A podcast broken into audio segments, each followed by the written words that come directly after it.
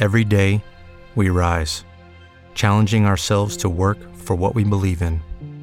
At U S Border Patrol, protecting our borders is more than a job, it's a calling. Agents answer the call, working together to keep our country and communities safe.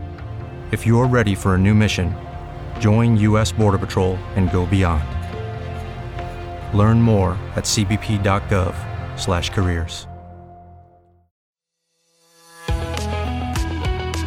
Welcome to More Than Miles, a podcast where we use storytelling and expert interviews to widen the lens on what it means to be a happy and healthy endurance athlete. We believe that athletes are so much more than their body, sport, and training miles. I'm Doctor Kate Mihibic-Edwards. And I'm Doctor Casey Sanders. We are endurance athletes, physical therapists, and huge coffee addicts. We spend most of our time treating, educating, and working with endurance athletes. Thank you so much for tuning in today. Now let's get to the show. Hello, everyone. Welcome to More Than Miles. Today, Kate and I are very excited because we have one of our, I want to say idols on the podcast today. Sorry, I know it sounds aggressive, but it really is. Um, Deja Sherry is on the podcast today. Jay, thank you for coming on today. We are so excited. I just want to say it's hilarious to hear somebody call me an idol. If my wife and kids heard this, they would roll their eyes so much, it would they would just fall apart laughing. So. Well, that's good. At least we can provide them with some humor. Yes. Um, but I would like to say, I don't know if I would use the word idol, but I definitely, I have read your books and kind of followed your career a bit in parallel to mine for several years. And I do have a ton of respect for what you do and what you put out into the world. And I'm so appreciative. Awesome. We're all just trying to help, right? I mean, that's why we're here. So that's exactly right. So the first thing we like to do when we have this podcast is we like to kind of jump in and hear about your running background. And so we know that you're a physical therapist, um, but you also have a background in competitive running and triathlon. So could you tell us a little bit about how you started running and what your running looks like today? Yeah. So I hated running when I started. Um, in fact, I didn't even want to do it. I was literally forced to. I swam my whole life, and when you swim, you're in the pool, you know, twenty-five hours a week from the age of like seven on. So you're just re- stupidly fit, right? I mean, and I, I got to high school and the coach was like, you have to run. I was like, I don't run, I swim. And he's like, well, no, because if you're a varsity athlete, you have a period off and we can fit an extra workout in. And I like literally was forced to run. Um, and I hated it because I was ridiculously fit and I'd show up and I could run with these like, like, all the varsity people for a few miles, right? And then I'd crash and burn because I would get hurt because swimming doesn't train your chassis at all, right? It just trains you. You have this ridiculously big engine. And yeah, it was really interesting because I would I would show up, I race really well, and then I would get hurt. And that cycle just continued all the time, right? And, you know, back then and even to a big extent now, like coaches don't get education on how to keep their uh, athletes healthy, right? So um, there was no option. I go to doctors, they'd say, well, running's hurting you, you should stop. And I was like, I'm sixteen, I should do whatever I want. And that, yeah, I, I found no answers. And I think that like was just frustrating for me. That cycle never really got better. I mean, I, it was It was uh, it was frustrating, to say the least. And then um, when I got to, into college, I just, yeah, wanted to try some triathlon stuff and went that route and spent a little more time training, but um, and getting serious and, and doing different things. And so, yeah, it's it, it was fun. I mean, I, I ended up competing at a, say, regional to national level um, in uh, in distance running and everything from sprint distance to Ironman racing. Yeah, it was fun. I mean, you find out a lot about yourself and what you do. And um, I think that's when I actually started to enjoy multi-sport racing. And then I got more into off-road triathlons and then more long trail running. And I've done every distance from a, you know, five K to or, or mile to ultra marathon. So um, yeah, just dabbling little things. Um, I, I try and not take things, uh, you know, I'm old now. I don't take things serious anymore. I just, uh, I go for fun. If it sounds fun, I do it. If it's not, then I don't do it. So it's pretty simple. I like that philosophy. It gets, again, that gets easier as you get older and you have a family, right? You're like, right. Ah, I don't think that I want my body to feel this way um, tomorrow. Right. Although uh, in the past, it wouldn't have bothered as much. For sure. Although I don't know if you can say an Ironman is just dabbling.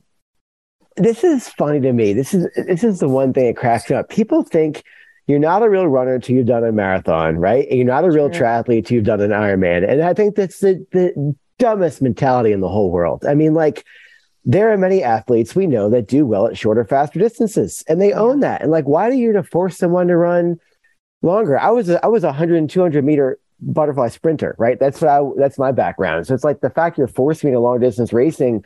I mean, anybody can put their head down and grunt it out. I mean, I found that training incredibly boring. I, it was the most boring thing I've ever done.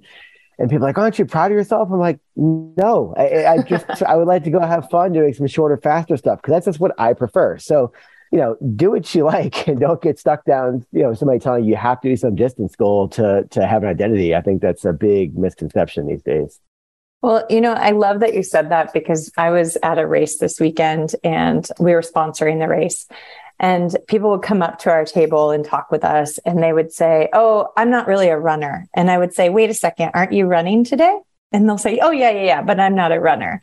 And so that actually brought up a conversation I had with some of my colleagues about, well, who's defining what a runner is, and how do we, how do we say that, and how do we talk about that with people so they realize that if you're taking a couple steps, even if it's walking most of the time and a little bit of running, that's still running. You're still moving your body. You're still doing something great.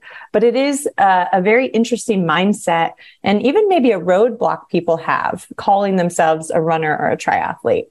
For sure. Yeah, I, I agree. And I think it, it's, it's dependent too, right? If you're with your, you know, you're a little intimate peer group, you may say, I'm a blank, right? And then if you're with a group of more successful people, say, oh, well, I don't do that. It's like, no, you do. Like, you own it, right? I mean, this is part of what you do, and own it, and it's it's fine. Like, just uh, if you enjoy it, then you're part of that crew. So, yeah, no, I totally agree with that. Yeah, I do too. I mean, I, I hear patients, you know, they're coming in for a running related injury and they'll say, oh, I'm not really a runner. And the other thing that happens is, you can see I have my Boston bibs up on the wall here, and they'd be like, um, I don't think I belong here. And so I've, I've like considered taking it down because I want everyone to feel like they belong, and like everyone who participates somehow is a runner to me. Um, so yeah, I, I always find this conversation interesting, but I think it's a cultural thing. I mean, because definitely you can see the spectrum of obsession with the sport. And so people say, well, I'm not one of those crazies over there, so I'm not a runner, um, which I don't think is quite true. And, you know, it's interesting to me. I, I mean, I'm sure you have the same experience. Like, athletes come in all the time, and, and and let's say more recreational athletes, right? They come in and say, I'm not good enough to be here. I know you work with elites or whatever. It's like, look, elites happen to have incredibly good genetics and they work really hard. That does not mean they run efficiently. They're durable, right? I mean, you know, there's a big difference between physiological development and talent, and, you know, and how, how good your running form is. I mean, I tell people all the time, I've seen parents with three to four kids who run more efficiently, more economical, right, and are more durable than people I've worked with who have gold medals from the Olympics. Um, you know, they just happen to have some better physiologic capacity and genetics than you do. Right. So, but, you know, just because you're, you're, just because your name's up on a wall doesn't mean you're the, you're the best, right? In terms of a lot of things we work with, and and vice versa. Just because you're successful doesn't mean that you're gonna. I mean, excuse me. Just because you have, you know, life, wife, kids, responsibilities, two jobs, whatever, like, doesn't mean that you're not trying and that you can't become better uh, as, you know, wherever stage you're at. So uh, just yeah, I think that the the the wall needs to come down, right? I agree. Yeah, we've uh, noticed this with our professional athletes that we work with. I'm not going to name any names, but you ask them to do a single leg squat, and it, oh, it's um, the nightmare. Trash. Yeah, it's it's it's a little bit cringeworthy, and like, I think about it all the time because like I work on this stuff, right? So I'm like, well, at least I'm better at this. I can't beat them in a race, but I could do a single leg squat, no problem. And it's funny too, because then people go, oh, well, that doesn't matter because they're so fast. I'm like, yeah, but they've had three stress fractures in the past four months. And, you know, that's, that's exaggerating, right? But like, they're, they're breaking down all the time, right? When you're constantly riding this tightrope of performance, mm-hmm. you fall off a lot, right? If you're not, if you're not well controlling your body. And so um, I, I think that, uh, yeah, that, that, you know, there's sort of two worlds, right? We want to develop that engine, that capacity for sure. But, and that's where the coaches come in. But, you know, I think that one of the things that we as therapists trying to do, and, you know, is take ownership of our responsibility to help people be durable and show up day in, day out. And um, we'll always have a job because people don't take this advice. And, you know, everybody wants that one exercise they should do, which doesn't exist. Um, you know, I'm sorry, people are individual and variable and respond differently to different things. So that's why you go to someone and find out what you need to do. And that's why you follow plans consistently. And um, that's why, you know, it always cracks me up too. It's like, If we would have had these conversations ten years ago and you said, you should do some core work, people would look at you like you're, you know, on acid, right? And now you say core work and every runner does, does core work, right? But now you say, okay, well, you should strengthen, you know, I said, you should strengthen your feet. That conversation's starting to happen, right? I, I'm telling people you should strengthen your upper body. Runners are like, that's stupid. I don't, I don't run with my arms. I'm like, okay, well, let's have a conversation about running and tell you why this is important. And I, I get it. There's, you know, there's more to it than just swing your legs back and forth. And, um, and we're all trying to help, but these discussions are evolving. They're shifting. I'm glad, I'm glad we can have these discussions and podcasts like this, right? To, to teach people what we're doing and why we're doing it and, and why this stuff is worth your time, because I know you're busy. Everybody's busy and I want to be respectful of your time, but you know, just running is not going to build your bone strength. It's not going to build your tendon strength. It's not going to make you strong and, and maintain muscle mass. It's not going to help you learn skills, right? All this quote other stuff will. And so if you do this in the right amount, in the right time, you can really improve where you are, wherever, you know, wherever you identify, however you identify with your running or triathlete journey, you can improve where you are.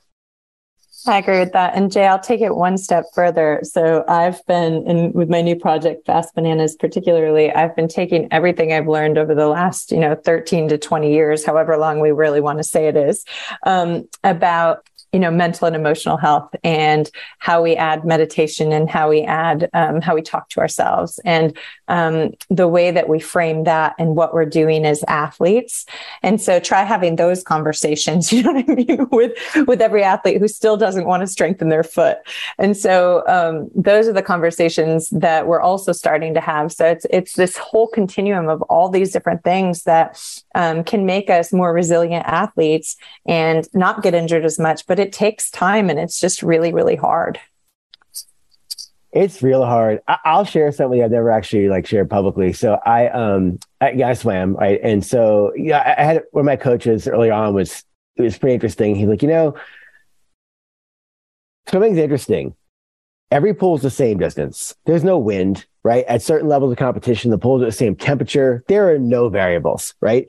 And if you're not happy with your time, it's your own fault.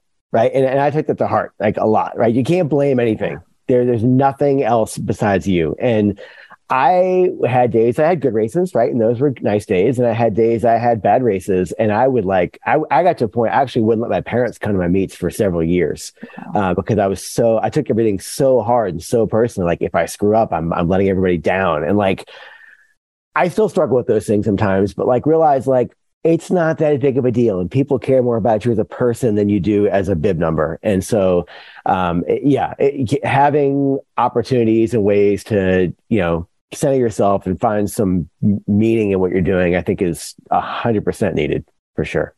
Yeah, me too. Thanks for sharing that. I think that that's something a lot of athletes struggle with and there's not a lot of conversation around it. It's starting to happen more, luckily, yeah. um, but it's a conversation that is still walked around or tiptoed around, if you will, um, because maybe we don't want to admit to ourselves that that's the place we are in, or maybe um, we don't want other people to see us as weak when we're supposed to be these strong athletes. Yeah. Lucky Land Casino, asking people, what's the weirdest place you've gotten lucky? Lucky? In line at the deli, I guess? Aha, in my dentist's office. More than once, actually. Do I have to say? Yes, you do. In the car, before my kids' P T A meeting. Really? Yes. Excuse me, what's the weirdest place you've gotten lucky? I never win and tell. Well, there you have it. You can get lucky anywhere, playing at Lucky Land Slots dot com. Play for free right now. Are you feeling lucky? No purchase necessary. Void where prohibited by law. eighteen plus. Terms and conditions apply. See website for details. Yeah.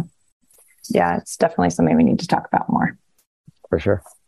And I think it comes down to the coaches and how we talk to our athletes, right? And as, as physical therapists, I think we can have some power there too in like reframing how people think about their bodies and, and like this like mind-body connection and things like that. I think we have a really cool opportunity to do that um, in the space that we work in.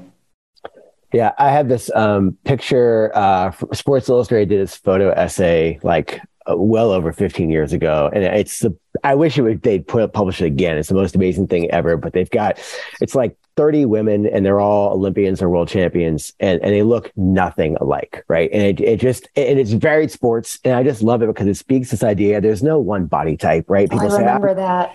yeah, I'm not built this way, or I'm not like, no, like people are different sizes and shapes, and, and you want to optimize who you are. Right. And it just, mm-hmm. and that, that, that whole image is so powerful. And I, I just love it because it says, look, like there's no mold, like, you know, you're you, be the best you. And that's all we can do. We can strive for. And if you do that, look what you can achieve. Right. So it, it's, it's so nice to see that just played out so clearly. No, I agree. I, I would love to see more of that. And and you're right. I remember that. And the fact that you said it's like maybe fifteen years ago makes me crazy. But I uh, I think we definitely need more of that out there. And it just comes back to who is a runner, who is a triathlete. It doesn't matter. And we really need to structure um, strength training. We need to structure how somebody is running and what, what the recommendations are for each of those people in such an individual way, because their body is going to be completely different. Yep. For sure. So tell us a little bit about how you became a physical therapist, Jay. Uh, yeah, I, um, so those frustrations I had yeah. of, of like not being able to run, um, that planted some seed of like, I want to help myself. And then it's funny, I was watching like some, I don't know, P B S special as a kid or something. And like, you know, Sunday morning, and they had this thing like, oh, we're going to look at these athletes and we're going to put these dots on them and watch the dots bounce around the screen. I'm like, oh, that looks cool. Maybe one day I'll do that. I was like, of course, it's never going to happen. Um, fast forward several years later, I go to, well, not several, many years later, I go to P T school. Uh, I got frustrated that a bunch of stuff I did didn't work. Um, and so um, we, uh, I was at University of Virginia at the time, and I persuaded our department chair to allow us to do um, individual biomechanical analysis, right? And um, for those of you listening who are recreational folks, I, I always tell my clinicians that um, research is important. Research guides the way we think, but doesn't tell you how to treat your patients, doesn't tell you how, how to help you, right? And so um, one of the really cool things was um, I was able to get, you know, musculoskeletal data, meaning we put people in tables, we check their strength, the range of motion, all that kind of stuff you do normally. But then I, I got gait data. I got um, gait analysis data on thousands of athletes. And so I had the coolest job in the world, because now you can see, okay, when I notice a loss of hip internal rotation, we see these things play out in the way people move. When I notice, you know, the fact of you, um, of problems with single leg stability, right? I notice these problems come apart. When I notice problems in torso rotation, I see these things kind of come into play. So, you know, then you start to get into how this, like, you know, really hyper-focused lens to be able to look at, you know, how individuals respond. And then all this stuff just started coming to, to light in terms of how we move, how to optimize this, and how do we train these habits? And then, and then what's, what skills do you need as a runner, right? Because those are different than the skills we use with the U S ski and snowboard team. Those are different with ski, with skills we assess for dancers and for jumpers and all these different things, right? So how do you make things individualized, sport specific? And, you know, people have been talking about this buzzword of individualized medicine for forever, right? That's, that's what I do, right? So I, I look at each individual and I find out, okay, you know, first question I ask everybody, How, why are you here and how can I help you? Right. That that's, that's my, I'm just, I'm just a cog in a wheel, right? I, I'm just here to try and try and help you succeed. And then through that testing and evaluation process, I find out, where are you, right? Like, where do you fall in the spectrum? You want to be way up here, right? Well, are you ninety-five percent there? Are you ten percent of the way there? Right. How do we get you to those goals? And then we just train backwards. Right. And, and we find out what do we have to do to kind of plug those holes and, and progress you along the ladder. And, um, And that's just been my approach, right? I, I found that we need to make things um, objective and try and classify where people are, and and always keep in mind where their goal is, right? And find out what those deficits are, and, you know, to get that to that goal. And so that's sort of where I've my career's gone from a thought process. Um, and I've done lots of other things along the way. I mean, I, I've we've worked with um, uh, national governing bodies, worked with U S A Track and Field, U S A Triathlon, worked with Uh, the military. We put these big global programs through to improve readiness in our in our um, in our military. Uh, I've worked with a lot of shoe companies. Um, I've I've tested at least twenty-five or thirty percent of the, the product that's on every specialty retailer wall across the world. Um, I've designed shoes. Uh, so it's been super fun. Um, written books, uh, obviously, and I, I teach this stuff, right? So my goal is to try and spread the wealth. Um, I want I want clinicians to be able to have the resources to do a better job. So. Um, Sort of, here I am. So you sound very busy, yeah. But I love that all of these pieces are kind of, they all come back to the same thing, and that's education and making sure that um, people can help reach their goals. So are you seeing many patients these days, or are you mostly teaching?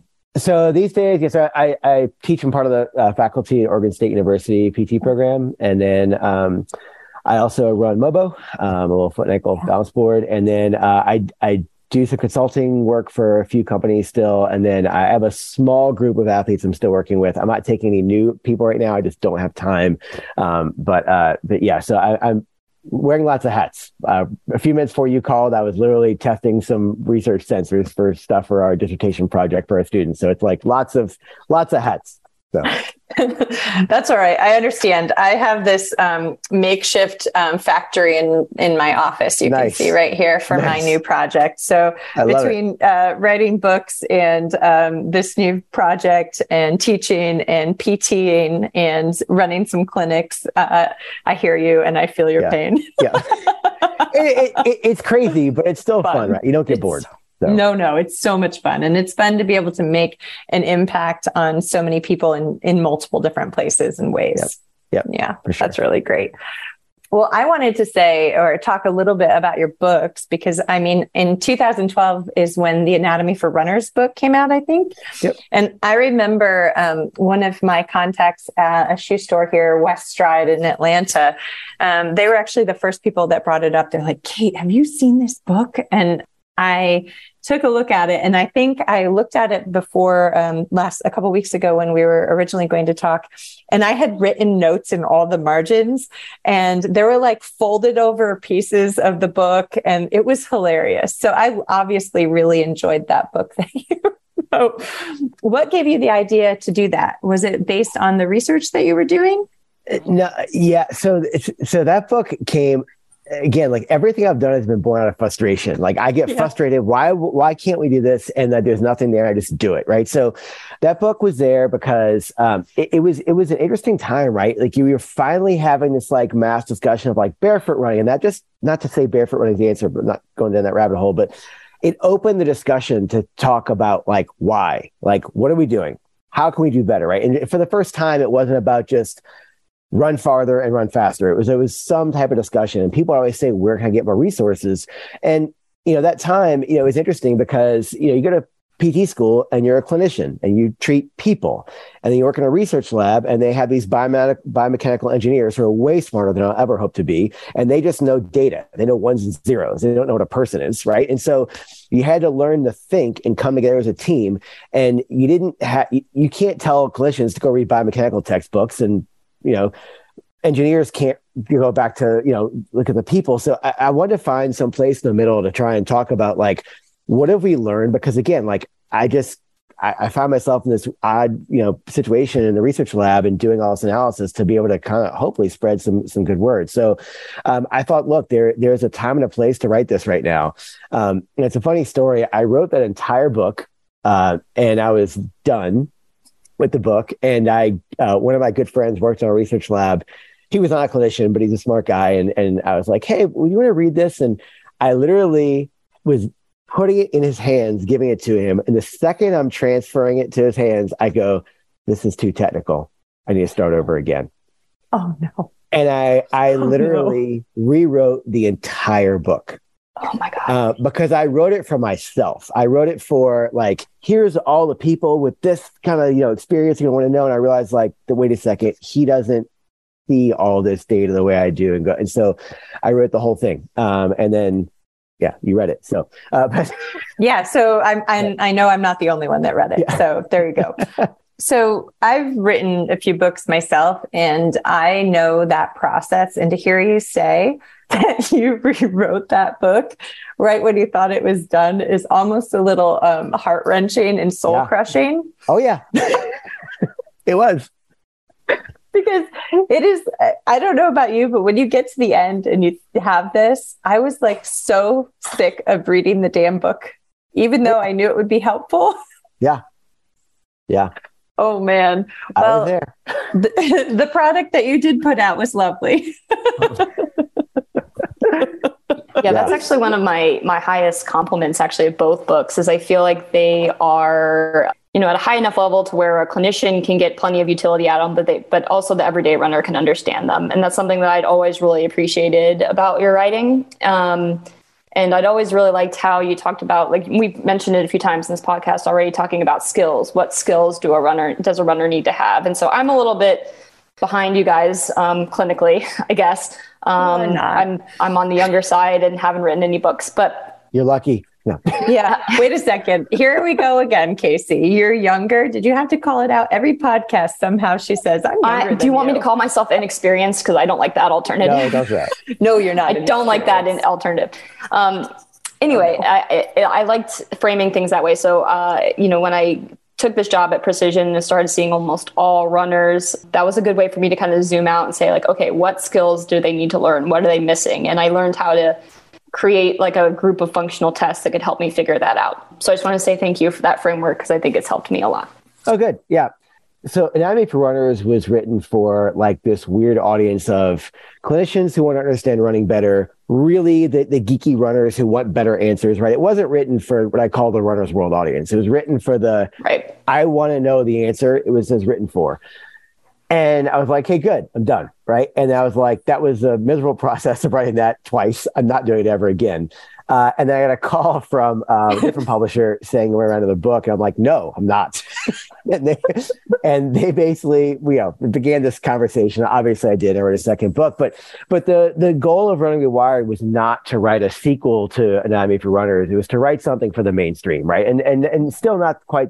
And I don't mean to badmouth anybody by saying the runner's world audience, but the runner's world audience wants to be told, here's what you do. Here's your five exercises. Like, I think that we should be empowered and, and know more than just that, right? So the goal of that book was to set a few standards and uh, of just kind of conversation in place of like skills you need to bring to the table as a running athlete.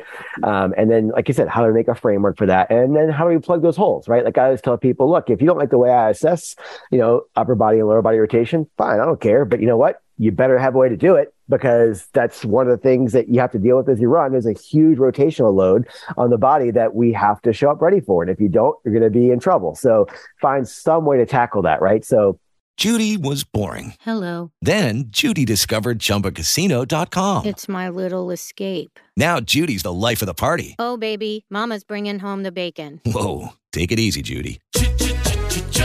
The Chumba life is for everybody. So go to Chumba Casino dot com and play over one hundred casino-style games. Join today and play for free for your chance to redeem some serious prizes. Ch-ch-chumba. Chumba Casino dot com. No purchase necessary. Void where prohibited by law. eighteen plus terms and conditions apply. See website for details. With the Lucky Land Slots, you can get lucky just about anywhere. This is your captain speaking. Uh, we've got clear runway and the weather's fine, but we're just going to circle up here a while and uh, get lucky. No, no, nothing like that. It's just these cash prizes add up quick. So I suggest you sit back, keep your tray table upright, and start getting lucky.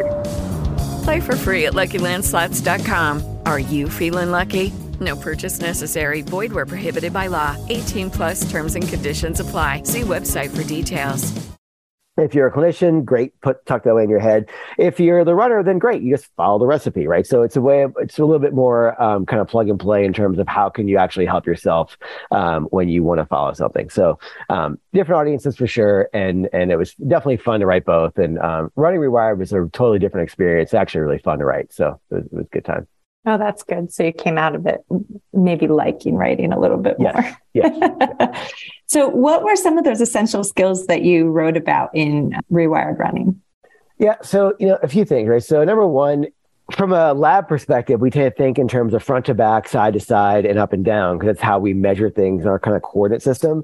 Um, and then runners think about, well, I run straight, and you might run a curve and a track and a curve and a trail, but you run straight, right? And that's true. But as you run, there's this thing called the free moment. And basically what it says is when you hit the ground, you are spiraling around this, this vector, which is called the ground reaction force. You don't have to worry about these fancy words, but, but that, that force coming up from the ground is trying to spin your body, right? So for example, those of you who've seen those pictures of you running across the finish line, and I'm, you know, people say, "Look at this picture of me," and they're like, their their legs collapsed into the inside, right? And like, "Oh, I look ho- horrible."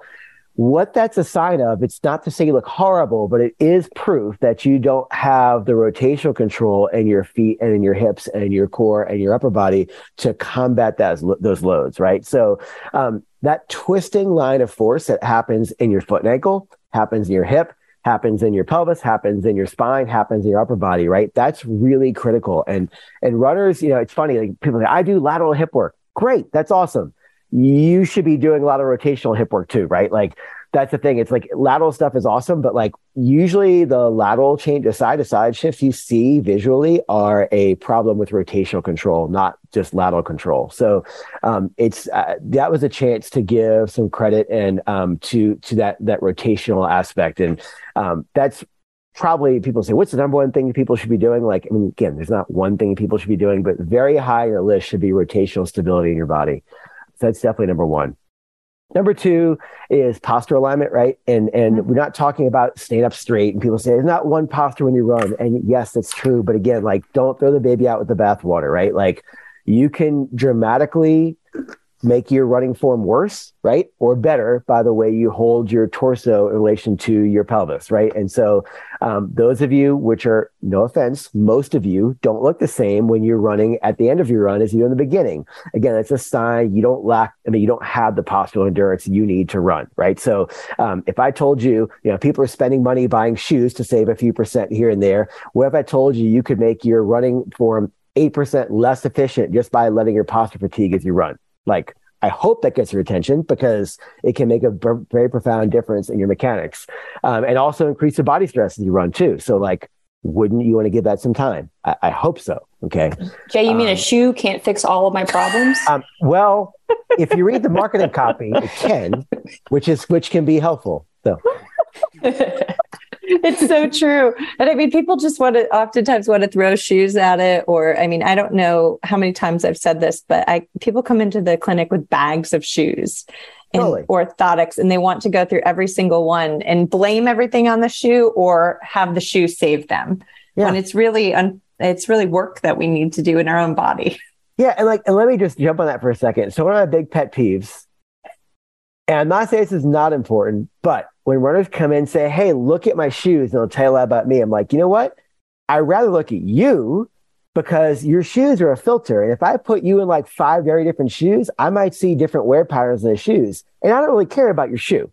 I care about you, right? So like, that's, you know, again, like, look at the problem, don't look at the symptom, right? We always say that. So again, don't look at the effect of a wear pattern in a shoe. Look at the body and look at how, you know, the calcaneus dissociates from the midfoot and forefoot, and like those, and then how does that work with parts upstream? Like, that's what you want to look at, right? So I'm not, I'm not saying wear patterns aren't important, but, but the reality is they, they, they can be changed by depending on what you have underfoot. So, um, you know, again, look at, look at the problem, right? Not, not just, uh, what you see. So. Yeah. Yeah. Agreed. Yeah. Yeah, right. Sorry, I, I, inter- I interrupted the um oh no the, no it's all good the uh, spiel there. I had to just throw that joke in there. No, for sure, you should. No, but they're just other things that say look at, you know, and they talk about the importance of, you know, hips on on running, and so, you know, hips aren't just about swinging front to back, right? They play a big stability function, huge stability function, and they play a big postural function, right? I don't think we give that enough merit um as we uh as as we go through our assessments. And then looking at structure, right? So people think, you know, how should my feet point as I run? Should, should they point straight? Well, some people should, if you happen to be straight at your hips and your shins, but if you've got some developmental changes in the way your bones are shaped, then you're not going to point straight, right? That's just, that's fine. There's nothing wrong with that. And in fact, forcing someone into a position in which your body parts are, aren't uh, aligned can actually create very big problems. So I'll just kind of use an example here. So let's say you grew up, and we all work with tons of dancers, right? Or I do, and I'm sure you have as well. Uh, you know, dancers from early age are in lots of toe-out positions, right? And so we, the more time you spend in toe-out, if you're in that toe-out position aggressively during your formative years, um, what we tend to see is more of an externally rotated or twisted out position in the lower leg bones and also the hip bones too. And there's nothing wrong with that. It's, you know, we're creatures of habit. You spend time in positions, you grow into those positions. We see this when pitchers, right? When there are arm um, angles, we see this in uh, throwers. I mean, it's not just dancers, lots of people, right? And so um, if you've got some developmental changes in bone rotation over the years, you have to respect those, right? And so if you're somebody who has a lot of toe out naturally in your normal stance, if I force your feet straight, it's really going to jam your hips uh, and, and put you in these like weird positions where you can't move, and all that rotational load you have to do with is now going to be shifted up into different places and cause massive breakdowns. So, you know, be able to find out where you sit on that continuum of, you know, are your hips straight or are they out? Or are they in? And are your shins out, neutral, or in, right? And find that position. So um, it's just trying to give people some simple tests they can look at to find out, you know, where are you in the spectrum again, and trying to help people progress. So. Well, that's great. Well, thank you for writing that. Yeah. I think a lot of people, um, I've seen it on a lo- lot of bookshelves, and um, it is a conversation, because whenever the runners come into our clinic, and we mostly see runners and triathletes, I'd say ninety percent of our population, they're always asking for resources and see the books on our shelf and want to and want to read those. So thank you. I'm very um, humble. So thank you for reading. Yeah. Yeah. Well, I mean, and then we've got to go on to the other thing that it's Casey's biggest obsession. We have all of our elite runners using it. And then um, we talk about it a lot in the things that we do, but your newest project, well, actually, I don't know if it's your newest, but it's one of your newest projects, is your MOBO board. So tell us a little bit about the development of that. What frustration led to that? Yeah. So again, born out of frustration. Because we come in, right? I mean, foot and ankle stuff, it's kind of like, you know, it's interesting, right? We have hand therapists who deal with all of minutia and dexterity in the hands. And Thank goodness, because I would not want to do that. Totally. No. Totally. No. And, but then we have feet, and we say, just go buy shoes, right? Or we say, okay, do this like ankle exercise with, you know, a TheraBand, and then like do some towel curls and marble scrunches. I'm like, you just saw in your data that you've got to deal with, you know, two and a half, three times body weight every single stride. Do you think like doing marble pickups is going to prepare you for that? No. Do you think that a TheraBand sweep is going to prepare you for that? No. Do I think that single leg balance work is going to prepare you for that? Because your foot's not a brick, right? It's dynamic. No. Right. Like, so I started teaching people these different exercises, and I think I brought Toyoga to the form, you know, forefront of people, and just uh, dexterity stuff. It's great. But like, then we have to train feet to work with the whole body, and people do these weird compensation patterns, and just, you know, or we teach an exercise and patients go home and do it wrong. Right. And they learn bad skills. So I said, couldn't I figure out a way to train people to get their center of pressure, where basically their push-off phase, over to the first ring, because that's where it's designed to be. Um, both neurologically, you're, you have a very different set of your brain to c- control your big toe, and architecturally, we have very different um, function of how our uh, first ray, our big toe, is from our lesser toes, right? You even have two little mini kneecaps under your big toe to help Im- improve leverage, and you don't have those little toes, right? So we have to get center pressure over there. And would it be really cool if we could train uh, the normal axis of pronation, supination? And just to put this out there real quick, pronation, supination aren't four-letter words. They're they're just describing motion, right? If I say, can you flex or extend your elbow? You'd say, yes, I can do that, right? So pronation, supination aren't bad, but the reality is most people don't do a good job controlling those motions. So um, I said, okay, can I can I shift center pressure where it should be? Can I get people to control pronation, supination? And can I do it in a way that allows you to train full body skills? Right? Can I add in rotation and lateral hip work, rotational hip work, and postural work on top of that? Yeah. So I basically, one day I had a jigsaw in my garage, and I just made this thing, and I was like, oh, it's actually worked. Kind of cool, but I can't make bunchies with a jigsaw. So I uh, I said, okay, well, I should probably buy a C N C machine, and, and more importantly, figure out how to use it. Um, so I, I did that. And so these are like automated machines. You stick pieces of wood down, and you put this program in, it carves out what you want to do. So I did that. And I said, okay, well, now I have to figure out how to put these sheets at scale. And you have to find out how to model that and get factories. So it's, it's uh, yeah. So that, that's the whole genesis for MOBO. But the whole goal for that was to produce a tool that people could use to, to build the skill of foot control, right? And it's, and, and yes, you can load it. Yes, you work on strength, all these other things, but more importantly, get that foundational skill down. Um, And, and, and it's been well received, because I think it's like, there's not many things out there like it. And, and, um, again, it's just trying to solve another problem. Yeah. I think I've gotten so many patients to buy them, and, you know, I think what makes it so effective is like, there's only so many times you can tell people to shorten the distance between their big toe and their heel before they just want to slap you because they don't know what you right. mean, but you put them on the MOBO board and they can feel it. Right. Um, so I tell people all the time, like, you know, you don't necessarily have to have one of these at home, but I want you to feel this. And this is how I want you to translate your other exercises over ground on.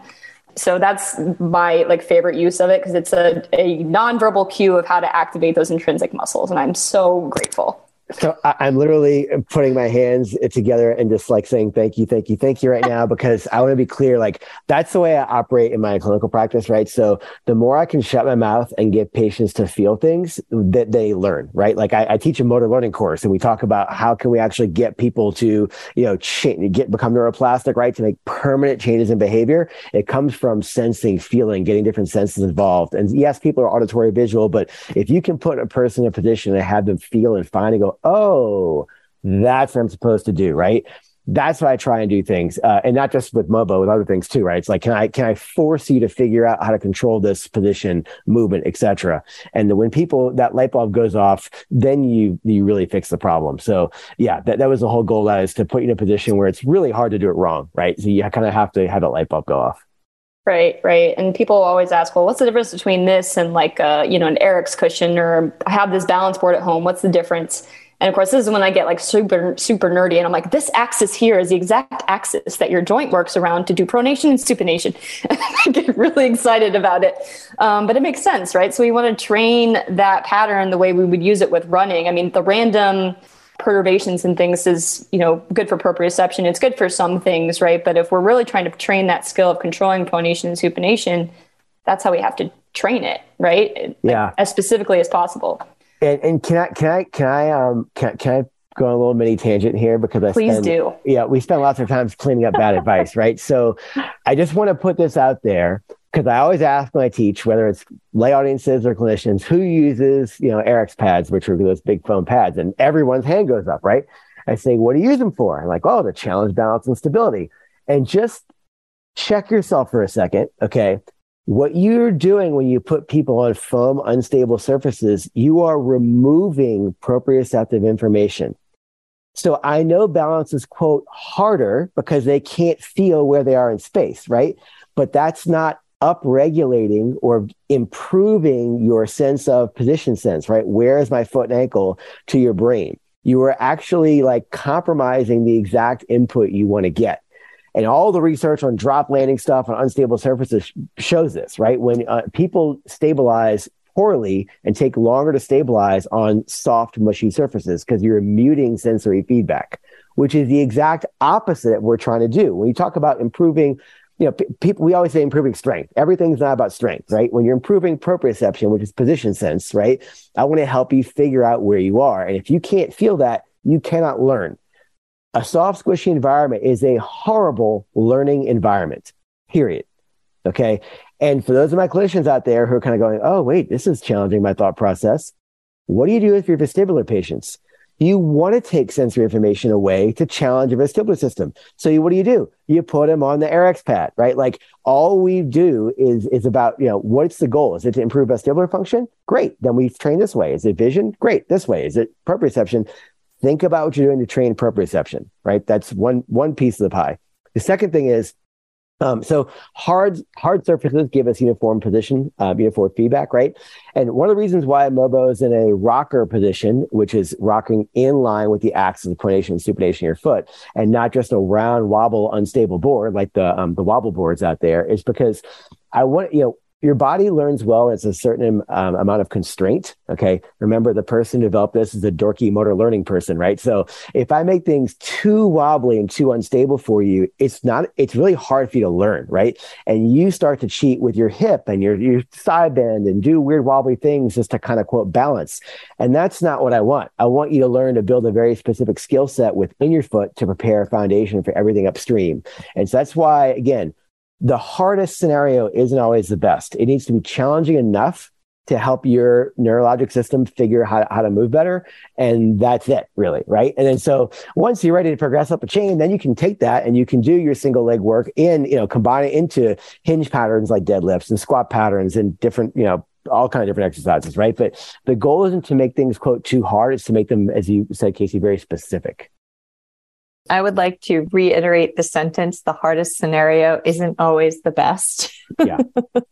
Because that's a, a conversation I think we have with our um, athletes all of the time, because they're yeah. used to pushing so hard all the time that when you tell them they have to back off and do something that is more specific to what they're doing, sometimes they have a hard time with it because they don't feel like they're pushing themselves. Yeah.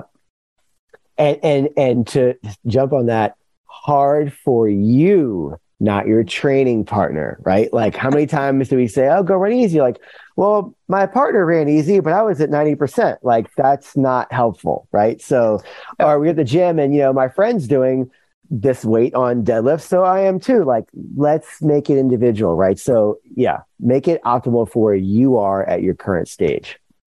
Yep. And this is where that mental emotional piece comes in, mm-hmm. and that piece of who are you doing this for and why and what exactly is happening here. Totally. Yeah. Well, that's great.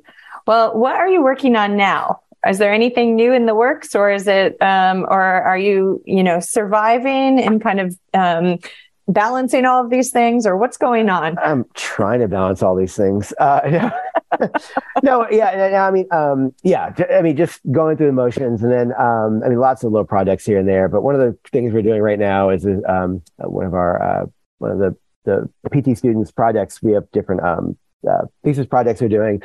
And my group is looking at the, so for example, Um, you go to any clinic and you see the Star Excursion balance test, right? So you stay on one leg, you see how far can you push the cone, right? So there's lots of ways you can push the cone, which we describe as good, and lots of ways you can cheat that, right? And so uh, nobody's looking at the quality of these metrics. And so one of the things we're doing is we're going to look at how foot strength actually impair, uh, not impair, sorry, how foot strength works with Uh, hip strength um, to achieve movement strategies, right? So when you see people show up and move a certain way, how does, if they have a strong foot and a strong hip, how do they move, right? If they have a strong foot and a weak hip, how do they move? If they have weak, strong hips and weak feet, how do they move, right? So uh, I'm trying to get down to, again, finer resolution. And, and again, like we just don't look at these things, right? We look at tests and we have these gross tests. Can you do this? Yes or no? Or do you see a deviation? Well, that's great.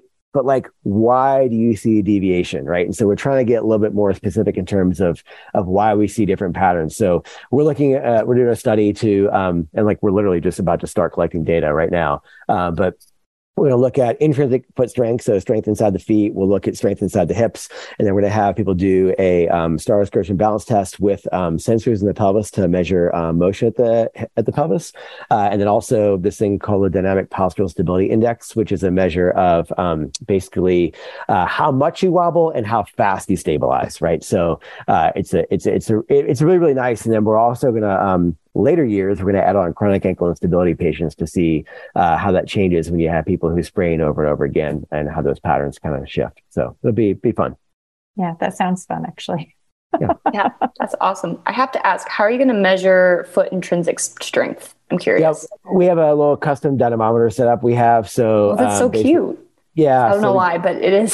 Yeah. So just looking at, um, yeah, we have a little dyno, dyno we made with this little leg jig to lock it in place, um, and looking at first ray, uh, dep- um, uh, flexion strength, and then, um, lesser, uh, uh, you know, digits two through four, five together, right? Depression strength. Mm-hmm. Um, and that'll be our, uh, our measurements for our foot. So, uh, it's, again, it's trying to get people to drive down, and there's a bunch of other things we're going to add in with the D P S I test, but so, yeah.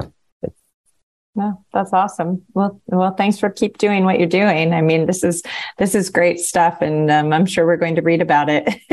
Well, today I always tell people it's like it's, it's interesting, right? Like if you do research, it's like, okay, we mentioned the D P S I test. I love that test. I've used it for a decade and a half, but no one really has a force plate in their clinic, right? But you do have the Star Excursion balance test. And if you start to see compensations, wouldn't it be cool if we could highlight one or two things that you could, that would take like thirty seconds to test in your clinic, right? Um, that would actually give you better resolution and make that test more relevant. Like that's what I'm trying to get it te- into. I, I'm, I, I'm, I'm old. I've been doing this stuff a long time. I don't care about publishing papers for ego reasons. I could care less.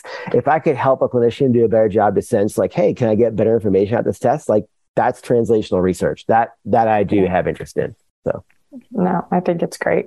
I think it's great. And it's the kind of thing that we need to do to be teaching our students, which you're, which you're doing. But definitely um, when you get out of P T school, you really still don't know anything. And even years and years, you still are learning every single day. And so it's good to have this type of thing happening so that, you know, we know where we're going.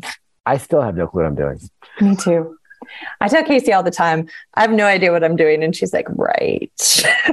No, I don't, I don't believe her. It's true, because it's funny. It's the more you get, you start to blow holes in all your own theories. All yes. your own theories. Like, oh wait, this no, this doesn't work, and you're like, and then you don't believe it until you can prove it, right? And then so it's, uh, yeah, it's that that that that saying isn't just this like cute thing to put on social media. It's real. No, it's real. And then, and the worst part is if you've been doing something for a really long time and then, and you start to question it, which you should. And all of a sudden one day you're like, I'm never doing that again. Holy crap. What, what have I been doing? Yeah. Um, and you start to learn and, and, uh, yeah, it happens all, all the time over and over again. Yep. to the good. Well, sure. I think it just, it speaks to the complexity of human beings, right? I mean, there's so many layer upon layer upon layer. And I think the the more adaptable you can be as a clinician, the more kind of things you can, you know, employ to help, I think the better. And that's kind of how the, that's at least the, the uh, philosophy I've kind of taken, is just learning all of these different avenues and um, hopefully being able not to be stuck in one way. And uh, it's going okay so far. Going great. It's going great. Yeah. Yeah. Be plastic, be dynamic. Yeah. If I could just leave people with just like one little thing, right? So yeah. if you, if you're a clinician in here and you heard this talk today, like, thank you for your time, and just think about, like, what are you doing to solve the problems with your athletes? And not just talking about not just doing too much, too fast, too soon. Like, yes, that has a role, but people don't get hurt because they do gradual acclimated exposure, right? They get hurt because they show up moving in some weird way and then overloading that, right? So find that problem. And if you're a runner or a triathlete, like, if you heard this, like, huh, am I doing things for my upper body? Am I doing things for rotation control? Like, and you're not, like, find a way to put that in, because it will make a huge difference. And it will not take an hour of your day every day. Like, you know, but find a way to make your program more comprehensive and more targeted and specific to the things that you want to do as far as your goals. Yeah, that's awesome. Thanks so much, Jay. We really appreciate you being on today. For sure. Thanks for having me. Yeah. Thanks for sharing this hour with us. You're really, really busy, and we so, so appreciate it. Thank you so much for joining us today.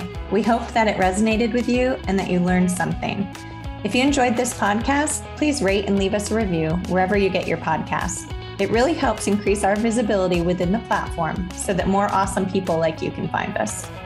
If you'd like to support us further, pretty, pretty please, you can visit our Patreon page at patreon.com slash more than miles. That's www.patreon.com slash more than miles. Or for a few dollars, you can help the show grow and keep going, as well as receive exclusive perks like monthly Q and A's with us. Until next time, remember to run the mile you're in, and that training is so much more than miles. With Lucky Land Slots, you can get lucky just about anywhere. Dearly beloved, we are gathered here today to... Has anyone seen the bride and groom? Sorry, sorry, we're here. We were getting lucky in the limo and we lost track of time. No, Lucky Land Casino, with cash prizes that add up quicker than a guest registry. In that case, I pronounce you lucky. Play for free at Lucky Land Slots dot com. Daily bonuses are waiting. No purchase necessary. Void where prohibited by law. eighteen plus. Terms and conditions apply. See website for details. So, you've got an idea for a business. The store of your dreams. There's just one thing to figure out. Everything. That's why Shopify's all-in-one commerce platform makes it easy to sell online, in person, and everywhere else. Sell on social media, source products with an app to get that first sale feeling. It's the only solution that gives you everything you need to sell everywhere you want. So when you're ready to bring your idea to life, power it up with Shopify. Sign up for a one dollar per month trial period at shopify dot com slash listen.